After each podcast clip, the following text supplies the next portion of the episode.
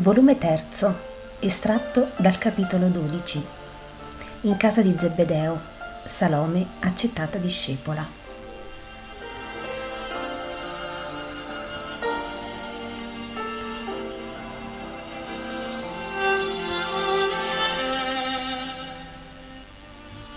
Gesù è in casa che comprendo essere quella di Giacomo e di Giovanni. Giacomo e Giovanni sono proprio beati vanno e vengono dalla madre a Gesù e viceversa, come farfalle. E Maria Salome si accarezza ogni volta i suoi figliolini, felice, mentre Gesù sorride. Salome, dopo essere stata un poco soprappensiero, guardando Gesù, guardando Zebedeo, decide. Va dal maestro che è seduto con le spalle appoggiate alla tavola e gli si inginocchia davanti. Che vuoi, donna? Maestro, tu hai deciso che tua madre e la madre di Giacomo e Giuda vengano con te, e anche Susanna ci viene, e ci verrà certo anche la grande Giovanna di Cusa. Tutte le donne che ti venerano verranno, se ne viene una sola. Vorrei esserci anch'io, prendimi Gesù, ti servirò con amore. Tu hai Zebedeo da curare, non lo ami più? Oh, se lo amo, ma amo più te Oh, non voglio dire che ti amo come uomo, ho 60 anni e da quasi 40 sono sposa e mai ho visto altro uomo che non fosse il mio. Folle, ora che sono una vecchia, non ci divengo. Né però per vecchiaia mi muore l'amore per il mio Zebedeo. Ma tu, io non so parlare, sono una povera donna, dico come so, ecco. Zebedeo lo amo con tutto quello che ero prima. Tu ti amo con tutto quello che tu hai saputo far venire in me, con le tue parole e con quelle che mi hanno detto Giacomo e Giovanni. Ed è una cosa tutta diversa, ma tanto bella. Non sarà mai tanto bella come l'amore di un ottimo sposo. Oh no, lo è molto di più. Oh, non te ne avere a male, Zebedeo.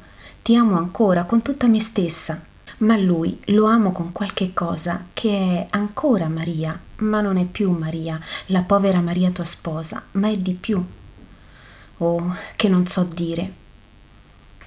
Gesù sorride alla donna che non vuole offendere il marito, ma non può tacere il suo grande nuovo amore. Anche Zebedeo sorride gravemente, accostandosi alla moglie che sempre in ginocchio gira su se stessa per volgersi allo sposo e a Gesù alternativamente. Ma sai, Maria, che dovrai lasciare la tua casa. Tu ci tieni tanto, i tuoi colombi, i tuoi fiori e questa vite che dà quella dolce uva di cui sei orgogliosa tanto, e i tuoi alveari, i più celebri del paese, e non più quel telaio su cui hai tanta tela e tanta lana per i tuoi diletti. E i nipotini, come farai senza i tuoi nipotini?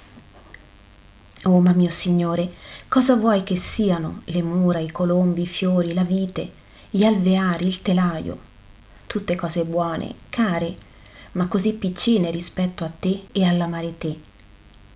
I nipotini, eh sì, sarà una pena non poterli più addormentare nel grembo e sentirsi chiamare da essi. Ma tu sei di più. Oh, se sei di più di tutte le cose che mi nomini, e se anche fossero prese tutti insieme e per la mia debolezza, care quanto e più del servirti e seguirti, io con pianto le getterei da parte, con pianto di donna, per seguirti col riso dell'anima mia. Prendimi, maestro, diteglielo voi, Giovanni, Giacomo, e tu, sposo mio, siate buoni, aiutatemi tutti. E va bene, verrai tu pure con le altre, ho voluto farti meditare bene sul passato e sul presente, quello che lasci, quello che prendi. Ma vieni, Salome, sei matura per entrare nella mia famiglia. Oh, matura, meno di un pargolo io sono, ma tu mi perdonerai gli errori e mi terrai per mano. Tu, perché, rozza come sono, di tua madre e di Giovanna io avrò molta vergogna. Di tutti avrò vergogna, meno che di te perché tu sei il buono e tutto capisci, compatisci, perdoni.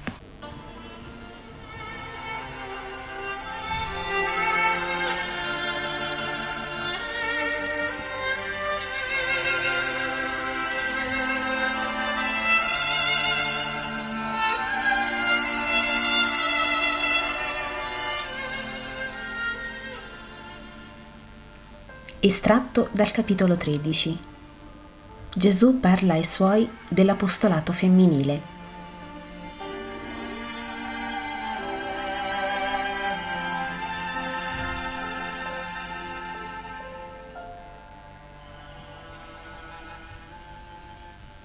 Cos'hai Pietro? Mi sembri malcontento, chiede Gesù, che cammina per una stradetta di campagna. Penso, maestro, Pensi, lo vedo, ma il tuo aspetto dice che tu non pensi cose liete. Ma tu che sei tutto di noi, le sai già. Sì, le so già. Anche Dio Padre sa i bisogni dell'uomo, ma vuole nell'uomo la confidenza che espone le proprie necessità e chiede aiuto. Io ti posso dire che è torto di startene crucciato. Allora la moglie mia non ti è meno cara. Ma no, Pietro, e perché lo dovrebbe essere? Sono tante in cielo le dimore del Padre mio, sono tante in terra le mansioni dell'uomo, e purché siano fatte santamente, sono tutte benedette. Potrei dire che saranno invise a Dio tutte le donne che non seguono le Marie e Susanna. Eh no, allora anche mia moglie crede nel Maestro, ma non segue l'esempio delle altre, dice Bartolomeo. E neppure la mia con le figlie restano in casa, ma sempre pronte ad ospitare come fecero ieri dice Filippo. Credo che ugualmente farà mia madre. Non può tutto lasciare, è sola, dice l'Iscariota. È vero, è vero. Ero così triste perché mi pareva che la mia fosse così così poco non so dire. Non la criticare, Pietro. È un'onesta donna, dice Gesù. È molto timida. Sua madre le ha piegate tutte, figlie e nuore, come fuscelli dice Andrea. Ma in tanti anni che è con me doveva cambiare. Oh fratello, non sei molto dolce tu pure, sai? Su un timido tu fai l'effetto di una grossa trave fra le gambe. Mia cognata è molto buona e solo l'avere sempre sopportato con pazienza la madre con la sua cattiveria e te con la tua prepotenza lo prova.